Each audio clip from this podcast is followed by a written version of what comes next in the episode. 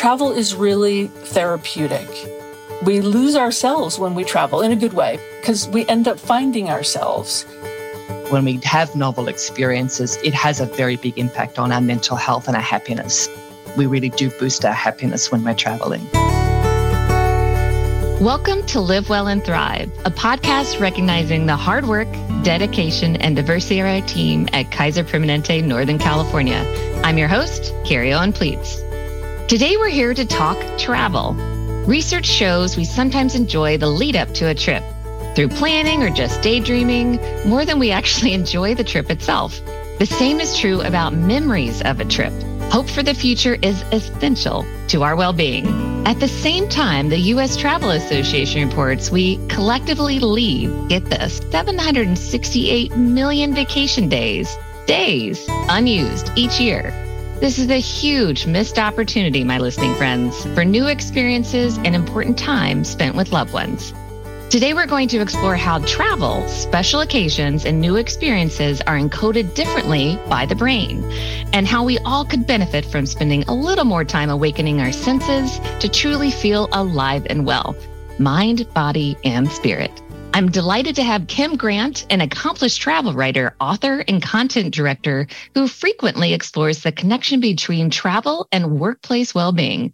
Welcome, Kim. Thanks for having me. It's great to be here. Great to have you. We are also joined by Dr. Kathryn Wetzler, Regional Director of the Mental Health Training Programs, Counseling Centers, and Staff Development in Northern California to help us understand how travel and special occasions activate different parts of the brain and help our overall well being. Welcome, Kathryn. Thank you. It's a pleasure to be here as well. So, before we launch into this topic, Kathryn, can you tell us a little bit more to help us just understand why we remember holidays, vacations, and other novel experiences so much more vividly than what we had for lunch yesterday or maybe an hour ago? Yeah, that's a, that's a really good question. As it turns out, our brains love novelty. And when we're doing something that we've never done before and have a new experience, our brain encodes that memory in a different way than it does from our regular routine. And let's face it, we are really routine oriented. All these day to day things that we kind of focus on, what we call our default network mode, without getting too technical. Default network mode. Oh, goodness. Exactly. And a classic example of that is I could drive to the office from Oakland to Vallejo and have no recollection at all of that drive. Mm-hmm. And that's a classic example of how we get stuck in our head. We're so not present that we don't even know the things around us. But when we travel, different parts of the brain turn on.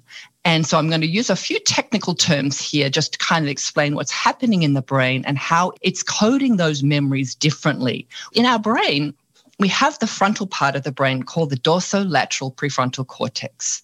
The frontal part of the brain is the most advanced part of the brain. And this is where, when we're being mindful, this mm. part of the brain lights up. So this gets activated when we're having novel experiences. And what it's doing is it's collecting all these inputs our senses, our hearing, our smell, our touch. If it, there's an emotional component to it, that gets brought in. And it connects with another part of the brain called the hippocampus. It's like the librarian of our brain in a way. It's taking taking all these experiences and it's encoding them. And if there is an emotional component, our amygdala also gets connected and fires up a little bit. And you've probably heard about the amygdala, it's the fight or flight part of the brain. Mm-hmm. But in small doses, it gets activated and it helps encode these memories. It, it makes it much more vivid. So these parts of the brain are all connecting, all the neurons are firing. And at the same time, we release dopamine, a, a neurotransmitter, a chemical messenger called dopamine. It's kind of our anticipatory feel good drug. Mm-hmm. It works a lot with motivation and anticipation. So that's also flowing through the brain when we're doing novel things. And this tends to be why we remember those events that are new, but we don't remember what we did an hour ago. Well, thank you so much. That happens all of the time. You get in the car and you get to your destination. You're like, how did I even get here? I'm like, I, yeah, you're absolutely right. So I love it. Thank you, Kathryn, for explaining how I can still remember the sounds of the ocean and my kids' laughter from our last uh, vacation at the beach. But I truly could not tell you what I had for lunch yesterday. I have no idea. So now, Kim, you've devoted your entire life to travel, both traveling and writing about it to make it more accessible for the rest of us. What started you on this journey and have it be a career other than what I might assume is hey, I get to travel and be paid for it, maybe? I don't know. Tell me about it. Yes, you can get paid for it. Well, I've been helping people spend their travel budgets, time and money, uh, wisely since the day after graduating from college. Wow. And we won't say how many years ago that was. Uh, I had snagged a gig researching Vermont B&Bs for a new book, Best Places to Stay in New England. And, and I learned a good early lesson that best was completely subjective. What's best for one person isn't necessarily best for another. I took that advance and headed to Europe for a couple of years to travel on $10 a day. And I basically caught the travel bug. When I got back, I thought, how can I keep this going? You know, how can I turn this lifestyle into a so-called job? And it boiled down to answering the question, how can we stretch our time and money to make dreams a reality. Long story short, since then I've written like 50 guidebooks, my travel photography, I've built a couple of big travel websites, but these days I'm all about the ethos of my website, Slow Down, See More. So each time I help one person have an amazing day versus an average day or save them from having a mediocre meal, my work is mm. done. It's super rewarding to be instrumental in bringing something that brings joy to so many people. I love that, Kim. Can I ask, do you think you could still get around Europe for $10 a day? Put a zero on that and you'd still might yeah. have a little problem. wow. I mean, that's that's still very impressive. I was wondering about that. I'm like, oh, I gotta read your backstory on that one. But I also love that it brings you joy by bringing joy to others. So, Kathryn, you just got back from making memories. Tell us a little bit about your trip and when you first felt like you were actually on vacation. Well, it's interesting. I had multiple different reactions, and some of it was very surprising. I just got back from a family trip. I hadn't seen much of them because of COVID. Mm. So we booked this trip about five months ago. At the time, there's lots of excitement. We were going to new places. I was really excited about it and starting to plan and watch YouTubes on how to do two weeks vacation with carry on luggage, right? How, mm-hmm. What clothes do you need to take? So that was sort of the anticipatory stage, feeling good. Probably some dopamine was flowing at that point as you kind of get that anticipation going. And then I noticed I started waking up early in the morning and feeling this really panicky feeling, kind of a sense of dread. And I'd start focusing on little things like, well, what if they don't let me bring my carry on or there's no room on the plane? What's going to happen? And all these tiny, really inconsequential details started to come up mm. and become a big blob of worry. I have traveled a lot throughout the course of my life. So this was a very different experience. I normally wouldn't even think about these things. And I started to wonder what's going on here? Why am I getting so anxious? At one point, I wanted to cancel. Mm, wow. And I probably would have canceled, yeah. But I thought, well, it's two weeks and hopefully it'll be over soon.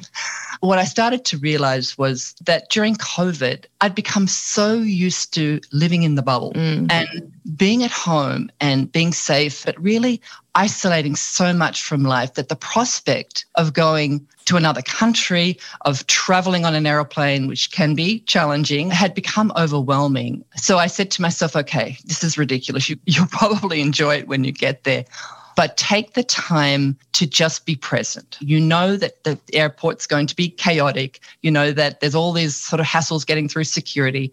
Just stay present, stay in yourself, stay in your body, and it'll be fine. So I think when I first started to feel like I was on vacation was when we actually got to the house that we were staying in and we were high up on a hill overlooking this beautiful lake and mountains and it was a lovely house. At that moment I felt oh, I'm on vacation. Mm. I'm not going to think about work anymore. I'm living great. vicariously through this image of yours. it was beautiful. It was really lovely. And I think that was very calming. Good. Welcome back. Yeah, and it sounds you. like you maybe had a great time. How long did that vacation state of mind last for you? Well, I think I'm still in it. I only got back on Saturday night. okay, good. My team said to me yesterday, Oh, you look all glowy. So I guess I still got the vacation kind of glow going.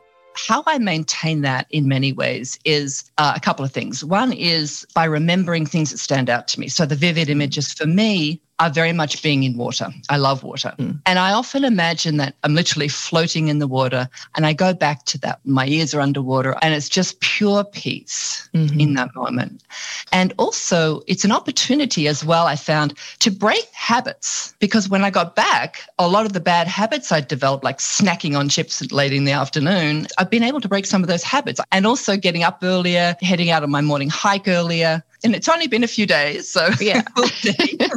we'll see if that lasts. Great. Well, you mentioned all that anxiety that was building up from being isolated during COVID, even going on a staycation, like something local, not going all the way to Europe, but still there is this anxiety. Are you seeing that with people that you talk to, Kathryn? I think so, yes. Although it's a combination of some people like, oh, good, I'm out, I'm getting back on with my life, I'm going to all the places I couldn't go to.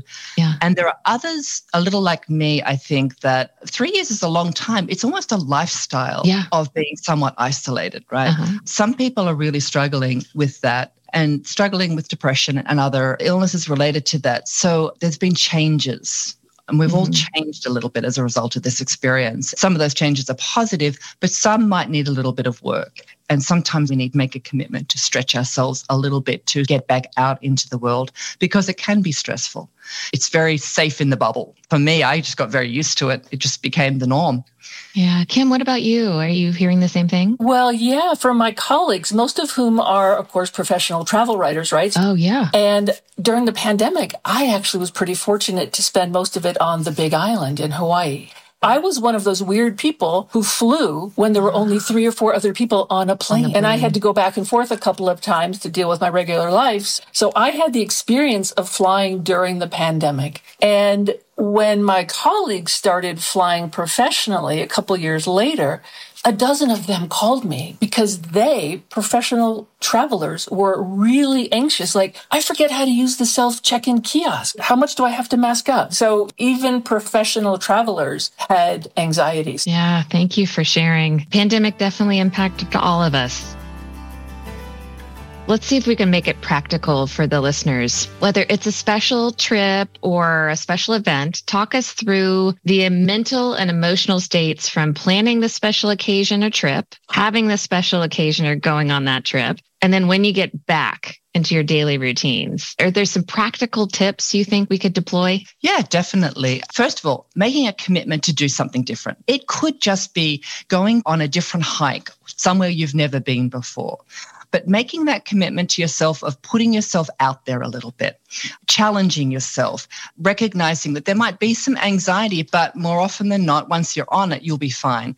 When we're in the present moment, we are generally okay. We know how to solve problems. We know how to fix things. If something comes up, you deal with it. Mm-hmm. The problem is in our heads when we get so stuck up there and worrying about all the potential things, the catastrophic thoughts that we have that what might happen. Yeah. That often, more often than not, don't occur. And if they do, we deal with it. That's the first step is just being mindful that there is anxiety, but challenging yourself to step out of your comfort zone. Do something different. Your brain will love you for it. It really does enjoy that novelty, that new experience. And as we talked at the beginning, there are things happening in your brain that support that, including the release of dopamine, which helps you feel good, right? And then I also think when you get back, how to maintain is planning, planning the next either event or trip or walk or hike, whatever it might be, start planning another one.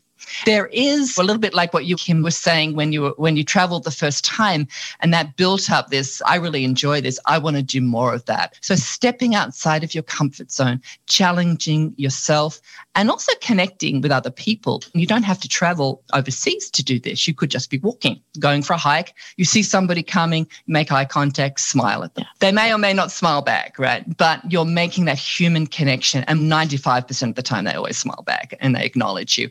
And those little moments may seem very simple, but they can have a very profound effect on our mood for that moment. Get through the first challenge, maybe the second challenge, and then you may find yourself actually looking forward to doing something something different because you experience that well being that comes with that. I love yeah. that, Kathryn. That's great. Kim, were you going to add anything? I could. Yeah, go ahead. I would jump into adding three sort of practical points. The, the first is to take an incremental approach. We've talked about a little bit about staycations. That's that's where people can start.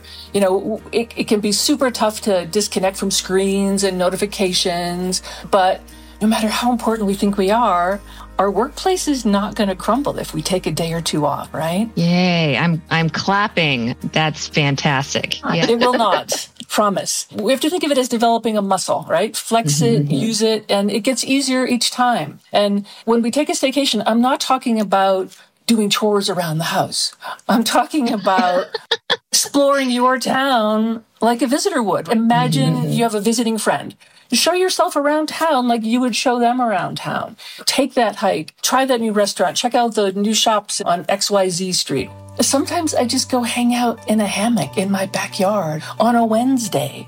And a funny thing happens because on a Thursday, I then feel kind of raring to go. Like the daily grind doesn't feel like a grind. Yeah. From staycations, we can sort of graduate to weekend getaways. Mm-hmm. Much easier to plan than a full blown week long vacation. And the stakes aren't as high. They're only two or three days, not a week or 10 days. I always recommend road trips because they're way less stressful than getting on an airplane after you start building all those great memories, you know, like we've been talking about from the past weekends, you suddenly start finding yourself planning week long trips mm-hmm. and you ask to use those accrued vacation days that you've left on the table because you're feeling happier having traveled. Other people around you are probably reflecting that back to you. It's infectious, right? Your serotonin levels, that stuff that creates those long lasting feelings of happiness and well-being, those levels are going to demand it of you. Travel is really therapeutic. We lose ourselves when we travel in a good way because we end up finding ourselves. When we give ourselves space to evaluate goals or values or aspirations, I think we gain a clear sense of self with a capital S. Mm. Again, it's that ethos of slow down, see more. Right. You know, at home, my time is practically entirely spoken for when I wake up.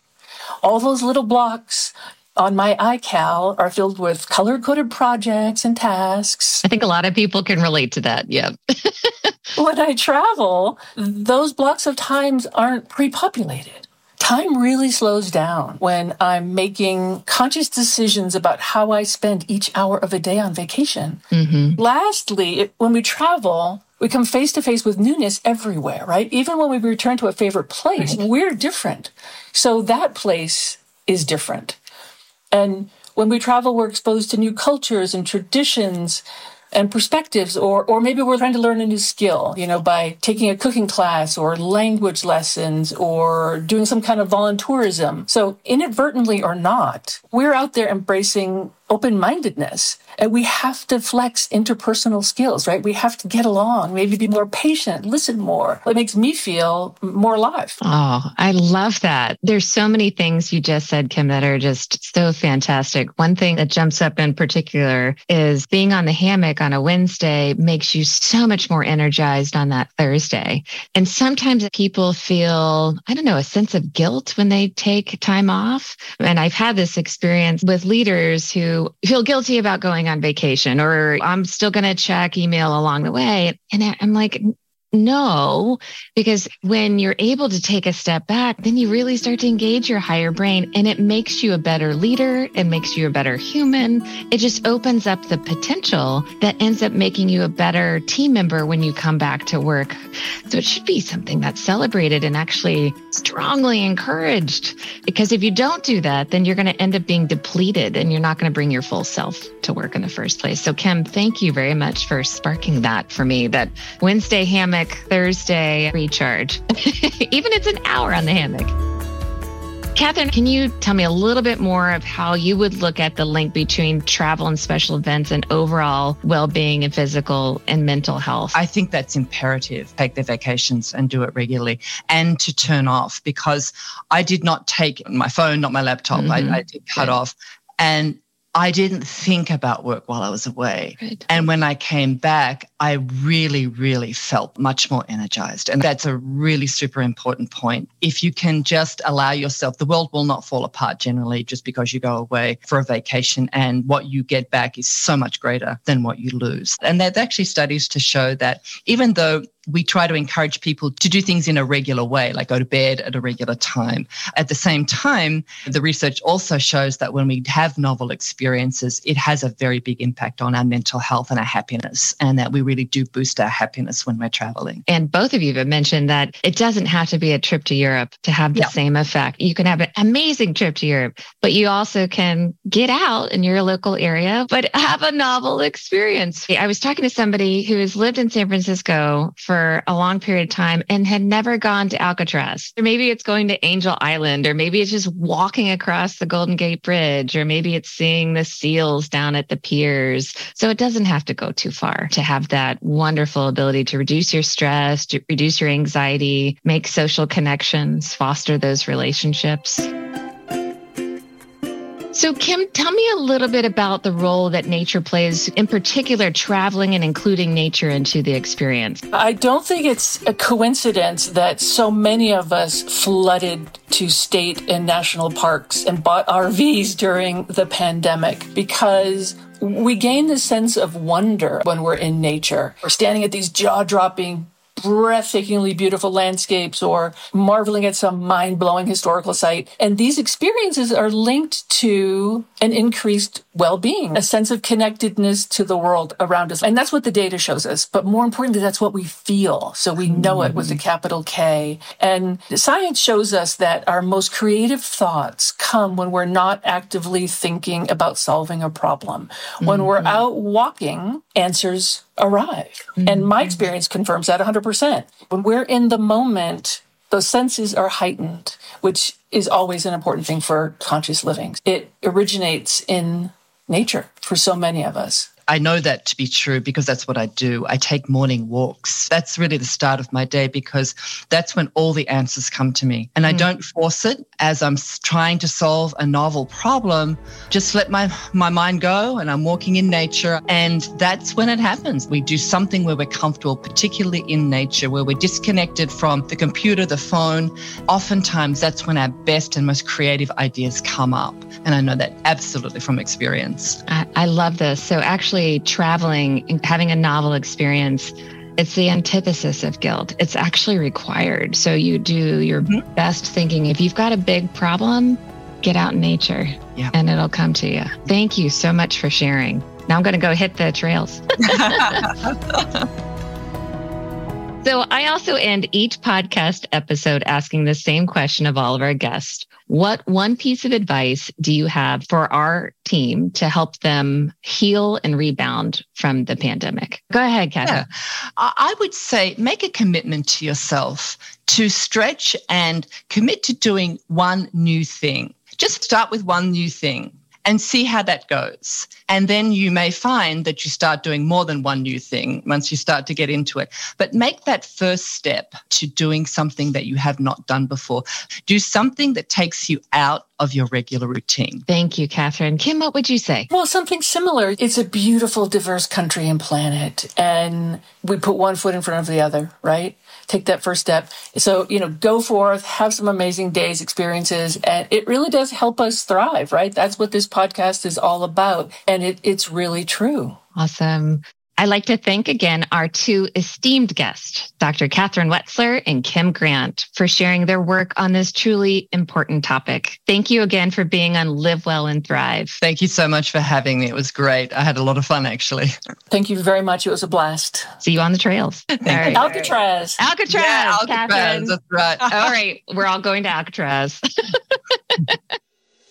As always, I invite you to share what's on your mind. Ask a question or suggest a topic or guest. Send it to livewellandthrive at kp.org. And whether you're listening on your commute or during your walk in nature, keep those comments coming. And of course, I'd like to thank you, our listener, for tuning in to Live Well and Thrive, a podcast recognizing the hard work, dedication, and diversity of our team at Kaiser Permanente. I'm Carrie Owen Plietz, and we'll see you next time.